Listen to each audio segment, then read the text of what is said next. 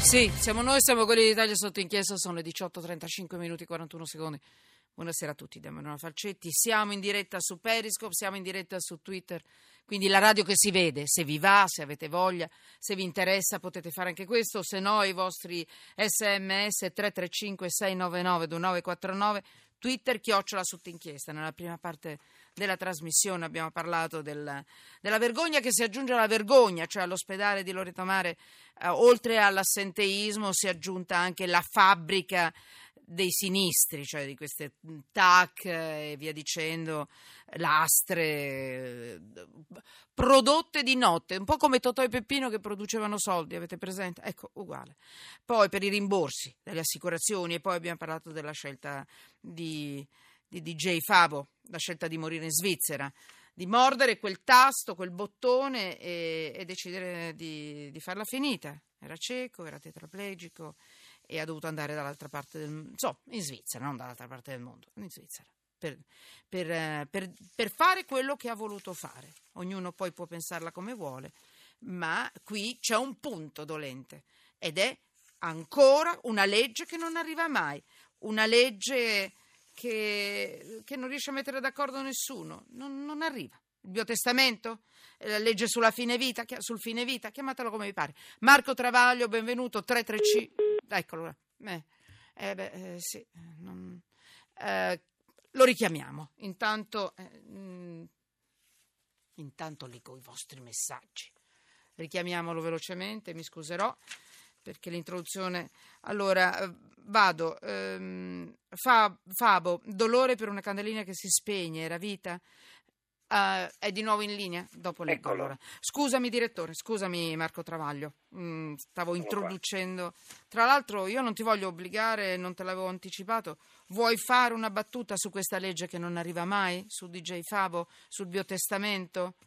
Hai voglia? Legge sul fine vita? Semplicemente Beh, come certo, la pensi? La legge, teniamo eh. conto che la legge sul fine vita non avrebbe potuto risolvere il problema di DJ Favo perché la legge sul fine vita riguarda casi come quello di Eluana Englaro, cioè di persone che non sono più coscienti e che hanno tutto il diritto di decidere prima, quando sono coscienti, che tipo di cure o di non cure, di accanimenti o di non accanimenti vogliono avere nel caso in cui si trovino in quella situazione. Mentre invece il caso di DJ Fabio è un caso di eutanasia, è un caso di suicidio poteva, sì, quindi eh, noi siamo molto indietro, eh, non abbiamo nemmeno una legge eh, sulla, che, che, consenta alle persone di rifiutare l'accanimento terapeutico. Eh, quindi siamo lontani le mille miglia dal problema che si è posto ieri e stamattina. Eh, siamo come sempre fanalini di coda in tema di diritti civili in tutta Europa. Dopodiché il caso di DJ Fab ovviamente pone dei grossi problemi etici che non, che non sono così facili da risolvere. Insomma, è chiaro che spegnere una vita affidandola a un medico, questo compito è un, una responsabilità che i politici, se se la prendono come hanno fatto in Svizzera, devono spiegare bene.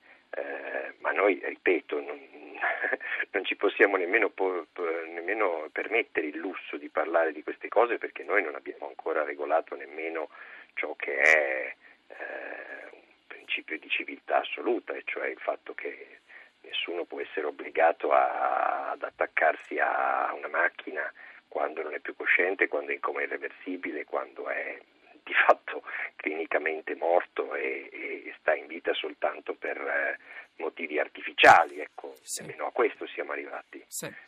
Um, cambio argomento? Scusami che ti ho fatto una domanda, non era un trabocchetto, eh, per carità, oh, però... Eh.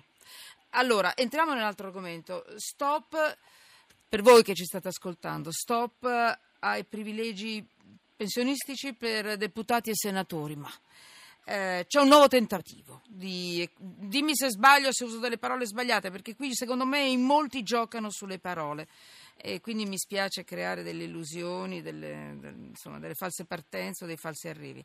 Nuovo tentativo di equiparare le pensioni dei politici a quelle dei comuni cittadini, la dico in maniera molto semplice. Sì, corretto, eh, è il cuore della proposta che abbiamo lanciato esatto. sul Fatto Quotidiano dopo aver pubblicato un libro che si chiama Orgoglio e Vitalizio di Primo di Nicola e di altri due bravi colleghi, i quali hanno raccontato qual è la situazione di adesso per quelli che maturano adesso eh, i diritti, si fa per la pensione stando in Parlamento e invece qual è la situazione per gli ex parlamentari che li hanno già maturati. Quelli prima, eh, infatti, eh, quelli di prima, perché il punto è, è anche lì. È una questione regolamentare, non richiede una nuova legge, la nuova legge viene continuamente interpretata con regolamenti diversi, eh, c'è stato un primo step nel 2012 che ha modificato il trattamento pensionistico, il cosiddetto vitalizio, portando anche per i parlamentari il principio del, del contributivo, no?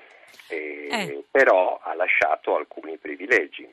Dico molto semplicemente quali sono. Eh, se un parlamentare è stato eletto per la prima volta alle ultime elezioni, cioè ehm, quattro anni fa, nel febbraio del 2013, ehm, deve arrivare almeno a metà settembre, cioè eh, a quattro anni e mezzo di legislatura, per maturare eh, la sua prima pensione che incasserà a 65 anni e ammonterà circa 1000 euro netti al mese anche se ha pagato meno di 5 anni di contributi. Chi invece ha fatto questo mandato in questa legislatura più la legislatura precedente, quindi due mm, mandati, mm. anche se questa legislatura dovesse durare soltanto 4 e non 5 anni e quindi avrà pagato 9 anni di contributi, intascherà un assegno ovviamente più alto di 1000 euro, ma a 60 anni. Qual è il problema? È che nel 2018, cioè l'anno prossimo, per noi comuni mortali, eh certo. l'età pensionabile minima in base alla legge Fornero salirà a 66 anni e mezzo, precisamente mm. a 66 anni e 7 mesi, perché sì. loro a 60 e noi a 66 e mezzo. Mm. Questo è uno delle iniquità uno che sono rimaste. Allora noi abbiamo proposto non di fare una nuova legge perché non ce n'è bisogno, modificare il regolamento parlamentare. Ecco, scusa solo un secondo, questo è il punto di oggi, cioè che poi è venuta fuori, no? che si può non modificare, eh, se ho capito bene, perché qui ci muoviamo, eh, si può non modificare una cosa, eh, creare una cosa lunga, abolire i vitalizi e via dicendo, no, ma nuova, non c'è una nuova legge non da c'è fare, una nuova legge da fare, un regolamento eh. che parlamentare deciso o che può essere modificato dall'ufficio di presidenza della Camera e del Senato. Dall'ufficio di presidenza partecipano, oltre al Presidente, da una parte Grasso e dall'altra Laura Boldrini, eh, un rappresentante per ogni gruppo parlamentare. E dovrebbero fare, secondo la proposta che noi abbiamo lanciato su Change.org, che ha già raccolto quasi 220 firme, firme sì. eh, quattro cose. Uno, ricalcolare tutti i vitalizi attualmente in essere col contributivo. Eh, Come noi. E, Esatto, esatto. E, e, secondo, alzare il limite di età per percepire l'assegno previdenziale allo stesso livello previsto per noi dalla legge mm-hmm. Fornero.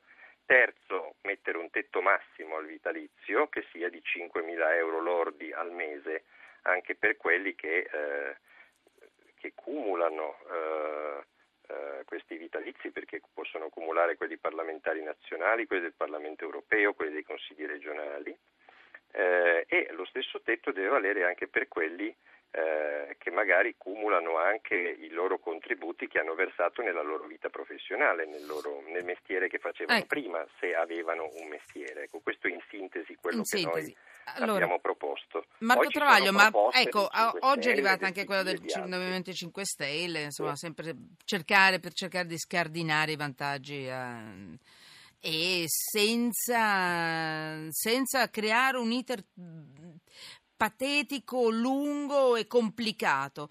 Però tutto questo secondo te si riuscirà a fare? Le firme a che cosa servono? Che poi non è questa la, la notizia di oggi, ma voglio dire, servono in che senso? Chi ha firmato?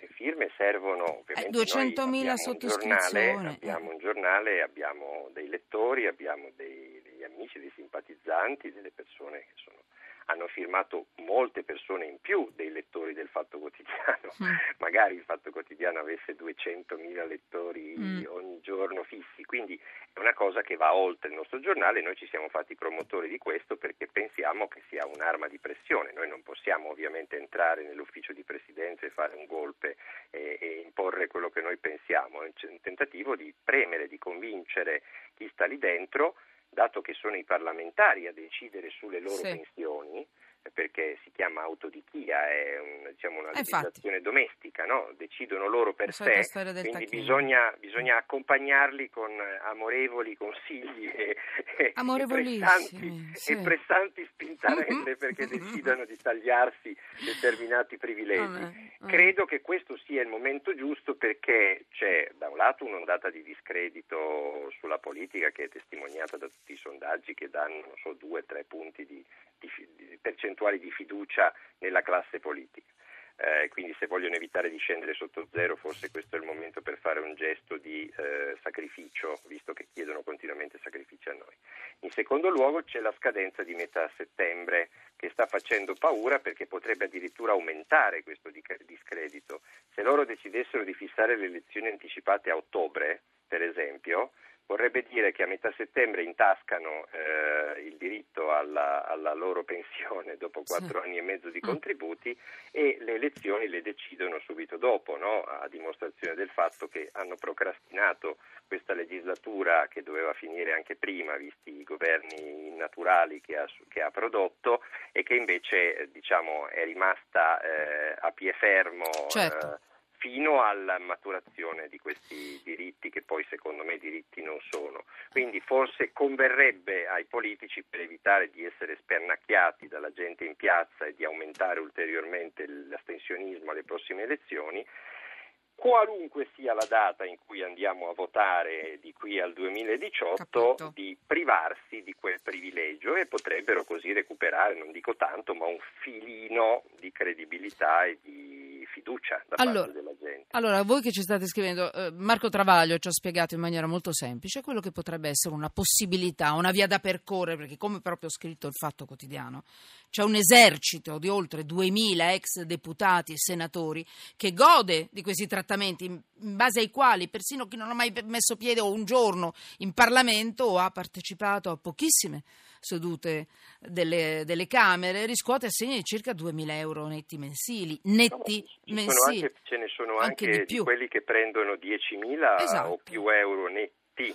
E possono, e possono essere sommati questi vitalizi ad altri vitalizi delle regioni del Parlamento europeo oppure tra- a trattamenti pensionistici maturati per le attività lavorative svolte, per chi ha svolto attività lavorative. Quindi eh, figuriamoci poi i parlamentari per- che sono stati eletti per più legislature. Allora, questa non è, un- è una battaglia, certo, del fatto quotidiano, ma è, è una battaglia di tutti, è una battaglia Certo. di civiltà. Cioè, vi prego, adesso perché stanno arrivando anche insulti, eh, Marco Travaglio Grillino, Falcetti Grillina, io ogni giorno mi sento dire una cosa diversa, un giorno sono fascista, un giorno sono...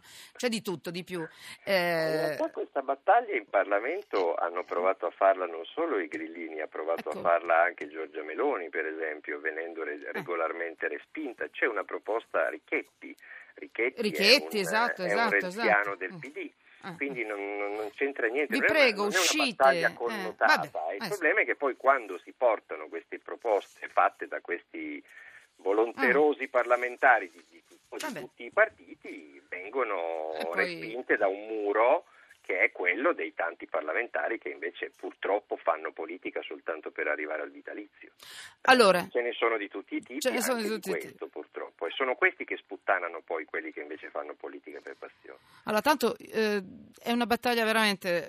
eh, alla fine questi soldi sono i soldi di tutti noi, quindi non è una battaglia dei grillini, appunto del PD, di Travaglio, del Fatto Quotidiano o della Falcetti, sono i soldi di tutti. Eh, vediamo se riusciamo prima o poi a, a far diventare i nostri politici dei comuni cittadini. Che ne dite? Va bene. Sotto inchiesta. Travaglio, pure tu, sotto inchiesta. Lo so, oggi ti ho rotto le scatole. Quante telefonate ti ho fatto? A un certo punto mi ha risposto. Ho capito, sono in riunione, va bene quando vuoi. Io, Scusa, sono testona, gli ho scritto. Grazie Marco Travaglio, Grazie direttore del Fatto. Voi firmate, eh, perché si può ancora firmare sul nostro sito. quindi Fate quello che vi pare, noi non vi abbiamo chiesto niente. Più siamo e insomma, e più saranno, Eh, lo in so. qualche modo si sentiranno osservati. e anche sotto inchiesta. Ciao, ciao direttore. Marco. Travaglio. Ciao. grazie.